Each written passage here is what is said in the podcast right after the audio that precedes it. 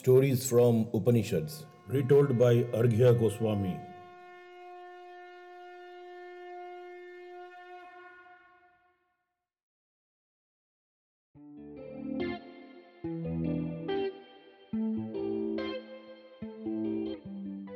My dear friends and listeners, it's been a while I could upload any new episodes, the reason being multiple, but here I am with a new story from the Upanishads.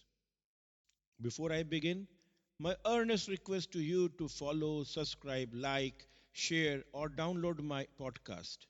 It will immensely help me to keep going and provide you with these contents. Also, please do write to me at my email address arghyathinks at gmail.com. That is A R G H Y A T H I N K S at gmail.com.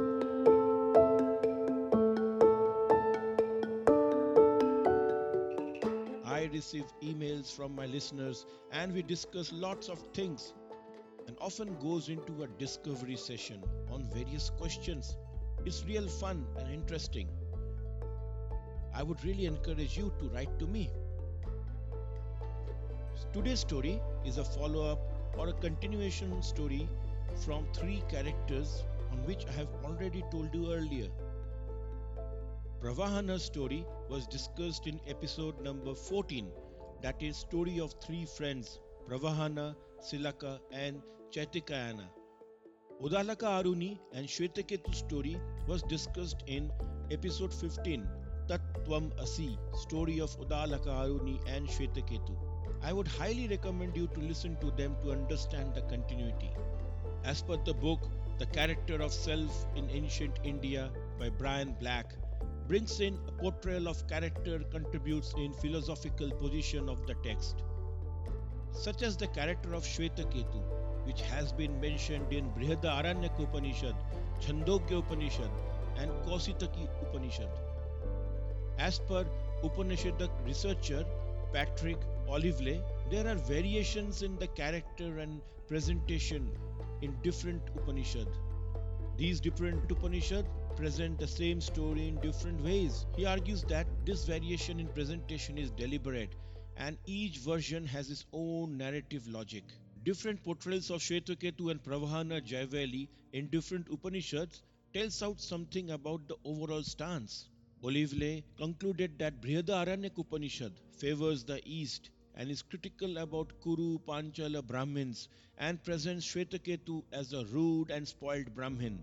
However, in Chandogya Upanishad, the portrayal is more conservative and presents the story of Shwetaketu and Uddalaka Aruni more positively. Thus, the portrayal of certain characters in Upanishads is a part of the narrative strategy and political positioning of the text. If, in case, you have not listened to my story of Tattvam Asi, please do listen to that episode. In Brihada Aranyaka and Chandogya Upanishad, Shwetaketu's story introduces teachings of five fires and two paths, whereas in Kausitaki Upanishad, it introduces the doctrine of the path to heaven. Another important point to note is that in Chandogya Upanishad, seem to emphasize on the formal instruction between the teacher and the student more such as a story of Tattvam Asi, whereas Brihadaranyaka Upanishad focuses mostly on debates such as stories of Yagyavalka. Today's story is featured in Brihadaranyaka Upanishad, chapter 6, section 2. Chronologically, this story falls after chapter 15th, when Shwetaketu gained the knowledge of Tattvam Asi from his father Uddalaka Aruni.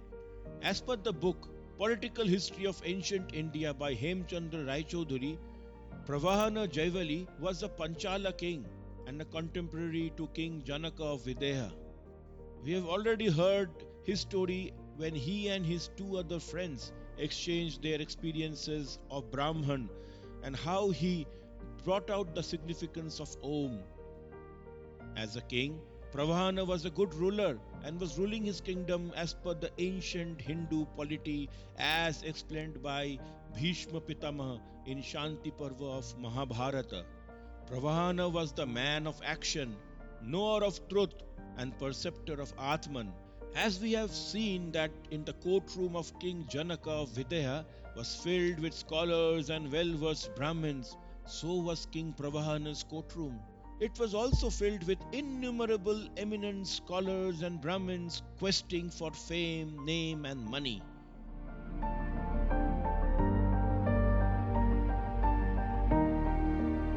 Today's story begins from the point when Shwetaketu, weaponized with the knowledge of Vedas and true knowledge from his father about Brahman, comes to King Pravahana's courtroom.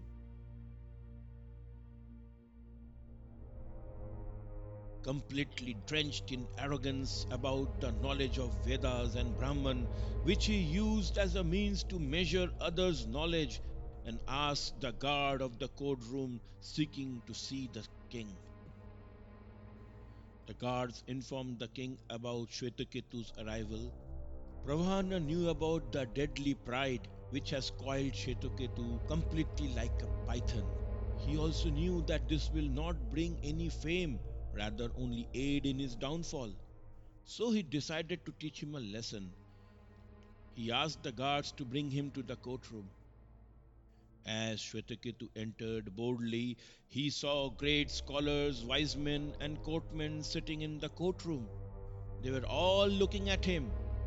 They were curious to know what will happen next. Shwetaketu, burnt in his pride, didn't bother to pay much heed to these great scholars and rather walked up straight to the king.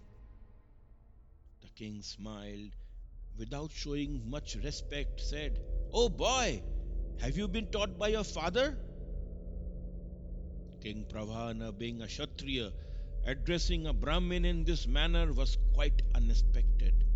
This shook Shwetaketu and other Brahmins in the courtroom. Taken aback, Shwetaketu replied, Yes, sir. If you have a doubt, please question me. The king nodded and smiled and thought for a while.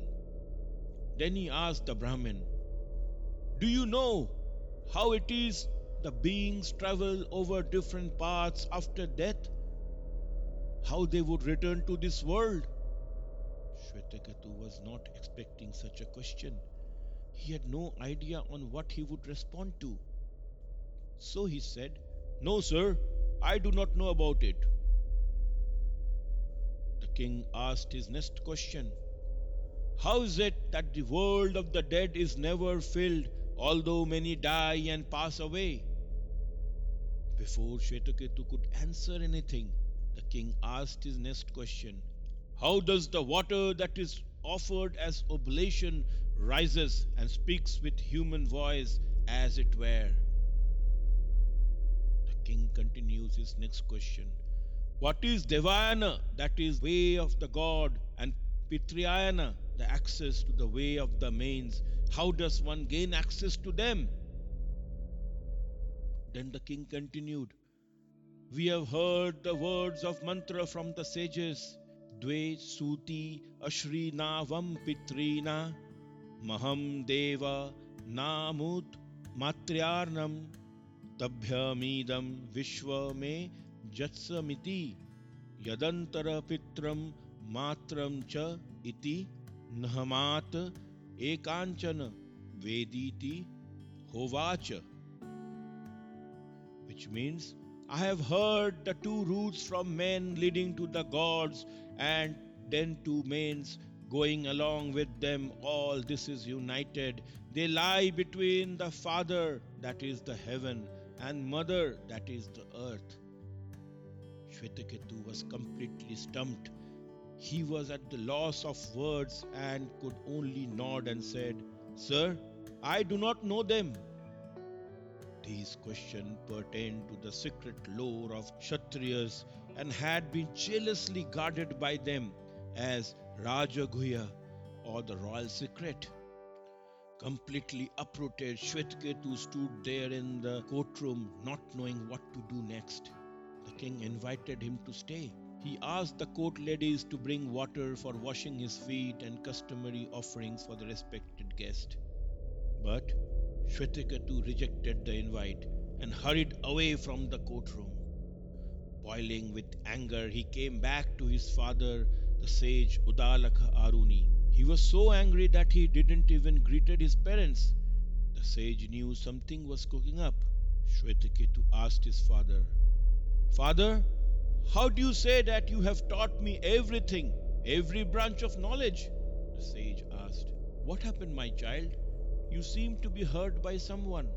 Angry Shwetaketu roared, That wretched Kshatriya king, Pravahana, he asked me questions and I didn't know the answers to any one of them. See how I am disgraced in the courtroom filled with scholars and learned men and women. I could not answer even one question asked by that Kshatriya, and it's all because of you. Then Shwetaketu told his father about the questions which the king had asked. On hearing these questions, the sage told his son, My child, believe me, I have taught you everything I knew of. As far as Pravahana's questions, unfortunately, I too don't have complete answers to them. That is why they weren't taught to you. Let me propose you something, my child. Let us both go to king's courtroom as a seeker of truth and as students. Shwetaketu was adamant and refused to go, as he thought he was humiliated by the king in the courtroom. He could not bear a single moment in that courtroom. After repeated pleading, the sage failed to convince his son.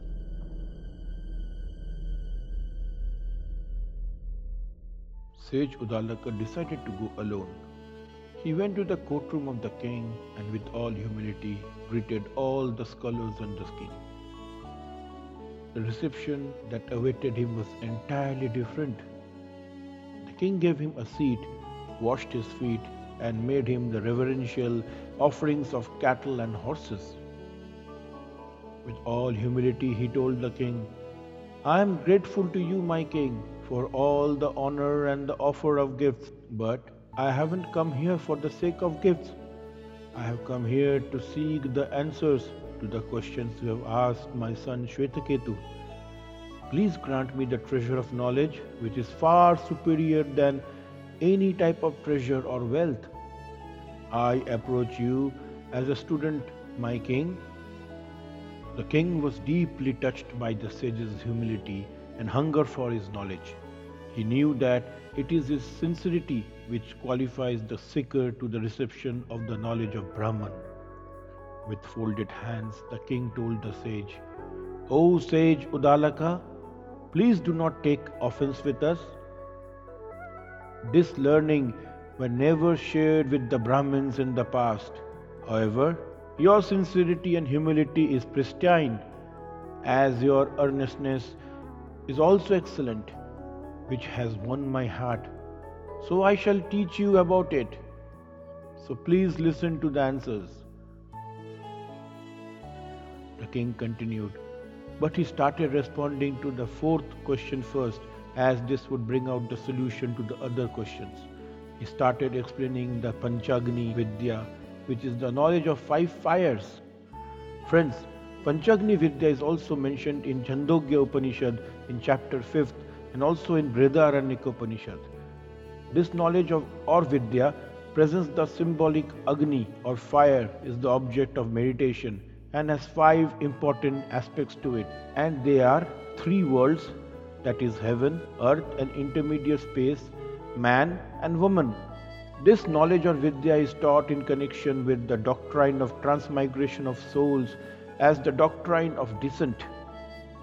The Panchagni Vidya or the knowledge of five fires explains how the body is linked to the universe and why the mind's true nature is to manifest its will in the universe.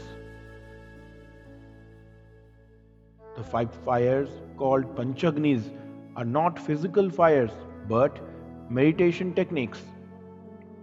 The fire here is a symbolic of a sacrifice which one performs through contemplation. The elemental matter gets converted into life or a person gradually by going through five different stages. These five different stages represent the five different sacrifices or Panchagni. In Chandogya Upanishad, it conceives the entire universal activity of creation as a yajna or sacrifice, where everything is connected. Now, coming back to the story. The king began his Panchagni Vidya with the first fire, that is Swarga Loka or heaven. He said, O sage, that Swarga or heaven is a fire, and of that fire, sun is the fill or summit or the sacrificial stake. The rays of the sun are its smoke, the days its flames, the four quarters its cinder, and the intermediate quarters are its sparks. In this fire, the gods offer faith, and out of that offering, King Moon is born. Here, what is meant that the heaven is the first fire, and the sun is the fuel to that fire because sun illuminates the heaven.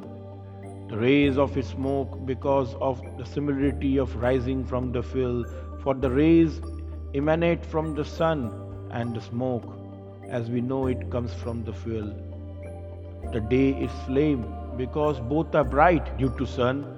The day shines but brightly, so are the flames which shines brightly. The four quarters are his cinder because both present the pacified state as it is like a space where there is no heat or lustre. The intermediate quarters is sparks because they are scattered like sparks in this fire of heaven possesses such attributes. The gods, that is Indra, offer faith as oblation. When Agnihotra is performed, the Jivas become Soma Raja, that is the king moon, and enter Swargaloka or heaven. Thus, out of that offering, king moon, which are the king of manes, and Brahmins are born. Then the king continued to explain about the second fire, which is Parjanya. Parjanya, the god of rain, is a fire, the ear is its fuel, the clouds is smoke, lightning is flame, thunder is cinder, and the rumbling is spark. In this fire of gods, offer Somaraja or the king moon. Out of that offering, rain is produced. This means the second receptacle of the two oblation in the order of their return is Parjanya, which is the fire. The ear is its fuel, and for this fire, Parjanya is kindled. By that, it is revolved with its parts, commencing with autumn and ending with summer. The clouds is smoke being produced from smoke, or because its cloudy appearance. Lightning is flame, since both are luminous. Thunder is cinder, because both represent a pacified state and are hard. The rumblings of the cloud are sparks because both scatter and are numerous. In this receptacle of two oblation, the gods, those very priests mentioned earlier, offer King Moon, who was produced out of the offering of faith in the fire of heaven. He is offered in the second fire, that is of Parjanya, and out of that offering of moon, rain is produced. The king now started explaining about the third fire. The world is a fire, the earth is its fuel, the fire its smoke, the night is its flame, the moon is cinder, and the stars is sparks. In this fire, the gods offer rain and out of that offerings food is produced. In this, the king meant is the world where all creatures are born and experience the results of their past deeds. It contains of actions, its factors, and its results. This world is the third fire. The earth is the fuel of this fire as it is kindled by the earth, which is provided with numerous materials for enjoyment of living beings. Fire is its smoke as they both rise from their abode, that is earth. The night is its flame because both are created when they come in contact with the fuel. That means, as the flame is produced by the contact of fuel with fire, so is the night by the contact of fuel of the earth. For the earth's shadow is called the darkness of the night. The moon is its cinder and is created from flames the cinder produced from the flames and so is the moon in the night because both represent the pacified state. The stars is sparks because both scatter. The food is produced only when there is adequate rainfall. So, food is produced from rain. Again, the king continued to explain about the fourth fire. Man is the fourth fire, O sage. The open mouth is his fuel. The vital force is its smoke. The speech is its flames. The eyes it is cinder, and the ears is sparkle. In this fire, gods offer food, and out of that offering, seed is produced. This verse explains the fourth fire, which is the man. The open mouth of a man is the fuel, as through it the man shines in speech. Study the scripture as fire with fuel. Vital forces rises from the mouth and is the smoke. Speech is the flame of, as the speech signifies an object, whereas flames reveals everything around it. Eyes is cinder as both represents the pacified state. The forms of vital forces are the gods, and they put in the food for man, and outcome of that food is the seed as the man when he's adult and received complete nourishment and ready to have reproductive building blocks such as sperm and an egg which acts as a seed. Thus seed is the outcome of the food. Now the king tells the sage Uddalaka Aruni about the fifth fire. Women are the fifth fire. In this fire gods offer seed and out of that offering, a man is born. He lives as long as he is destined to live. Here, the king explained that the women are the fifth fire, and when gods offer seed and man is born from it, this means that seeds such as sperm or eggs in the uterus, when they come together, fuses to give birth to a human being. That man will live as long as he is destined to live. Just to tie up the explanation of Panchagni, we can think of this as a sequential set of occurrences on how a life is born in his mother's womb. This process starts when the jiva, which has ascended to the heaven by the virtue of good deeds, and when those merits are exhausted, descend to the earth to take up another life in form of rain. Then the self ends a food grain of a growing plant which has grown because of the rain. This food grain, when consumed by a man, enters the bloodstream and eventually turns into sperm. Finally, when after sexual intercourse, the seminal fluid along with the jiva enters the woman's womb and gets embodied. Friends, don't you think our ancient sages and writers of Upanishads were way advanced in all the streams of science, including gynecology? They could think of the complex scientific phenomena and explain them through spiritualistic verses. Amazing, isn't it? The king didn't stop after this, rather, he continued. Then, when the man dies, his dead body is offered to the fire. As this lifeless body burns in the pyre, the smoke from his burning tissues rise above, so this fire becomes his fire. The fuel becomes his fuel, the smoke his smoke, the flame his flame, the cinder his cinder, the sparks his sparks. As the dead body completely burns out and turns into ashes, in this fire gods offer man and out of that offering, man emerges radiant. That means the man burning on the pyre becomes exceedingly bright as his lifeless body ferociously burns out, having been purified by all the rites performed from his birth till his death. After explaining the Panchagni to Dalaka, the king started explaining further. As long as the householders or the people who are in Grihastha do not know either the meditation on the five fires or Satya Brahman.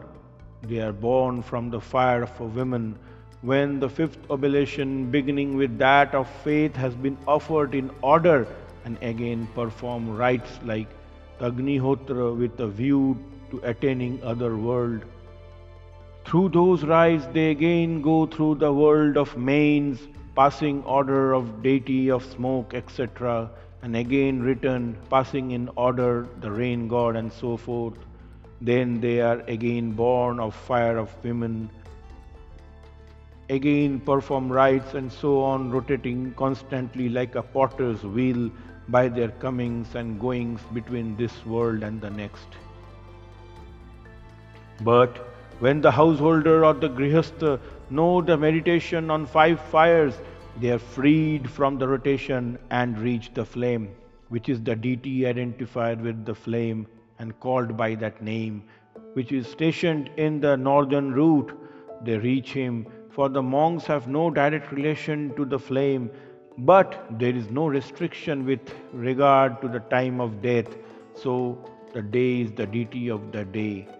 Death occurs as soon as the term or contract of life is over. There is no rule that the knower of this meditation can die at daytime or those who must die at night. After deity of the day, they reach the deity of the bright fortnight and then reach the six months in which the sun travels northward, which is the June solstice. When the sun rises considerably north of due east, and sets considerably north of due west. Being conducted by these deities, they reach the deity identified with the world of gods. Then they reach the sun. From the sun, they reach the deity identified with lightning. As they reach the deity of lightning, a being created from the minds of Hiranyagarbha, a denizen of this world comes and conducts them to the worlds of Hiranyagarbha.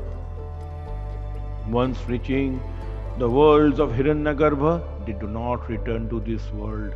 The physical body of a man dissolves into elements which constitute it, but the destiny of the soul depends on the actions performed and knowledge acquired. The king continued the explanation. While those who conquer the world through sacrifices such as Agnihotra, charity, which is distribution of gifts among poor and needies outside the altar, and austerity such as Kricha or Chandrayana without initiation outside the altar reach the deity of smoke. All the deities are conductors and help to reach the next deity in order, from deity of night to the deity of fourth moon, in which the moon wanes, to the deity of six months, in which the moon moves southwards which is the December solstice, and when the sun rises considerably south of due east and sets considerably south of due west. From this they reach the deity of the world of manes, and from him the moon. On reaching moon, they become the food for the gods to enjoy them, as the priests drink in the sacrifices, the shining somarasa or the juice. Similarly, the gods too enjoy the ritualists who have got the new bodies in the moon and have become materials of their luxury, giving them frequent intervals of rest by rewarding them in accordance of their past work. When the past work, sacrifices, charities, and austerities are exhausted, they reach the ether or space. Then those ritualists living in the air are borne hither and thither by the east wind. Then from the air they reach the rain and fall to the earth as rain. The rain aids in growing of the crops and plants which become food.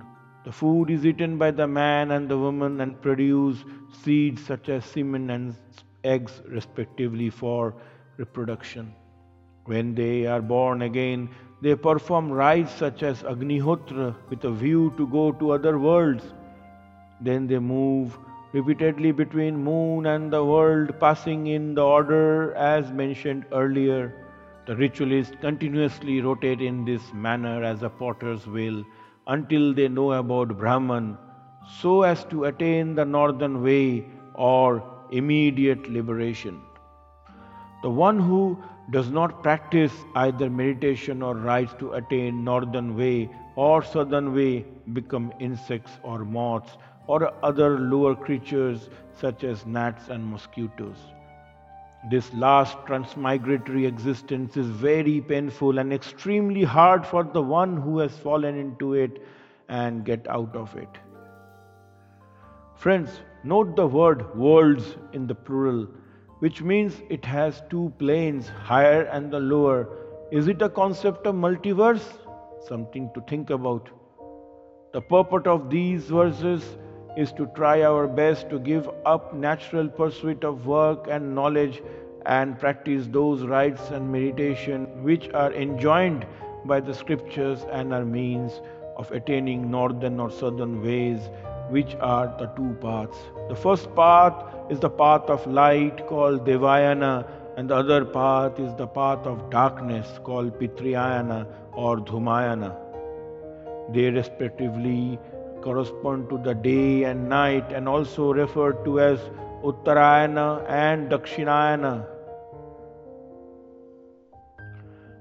The knower of Brahman, all seasons and times are same. For him to its only homecoming of the spirit, when the person returns to his real home, it hardly matters whether it is day or night or what season of the year it is. The one who has attained the real spiritual knowledge goes by the path of light and does not return to the earthly existence. The one with no knowledge or partial knowledge goes by the path of darkness and falls into eternal cycle of birth and death and suffers. Thus, some go to the world of Brahman and never return, while some go to heaven and remain there for some time and return to the earth to complete their cycle of birth and death.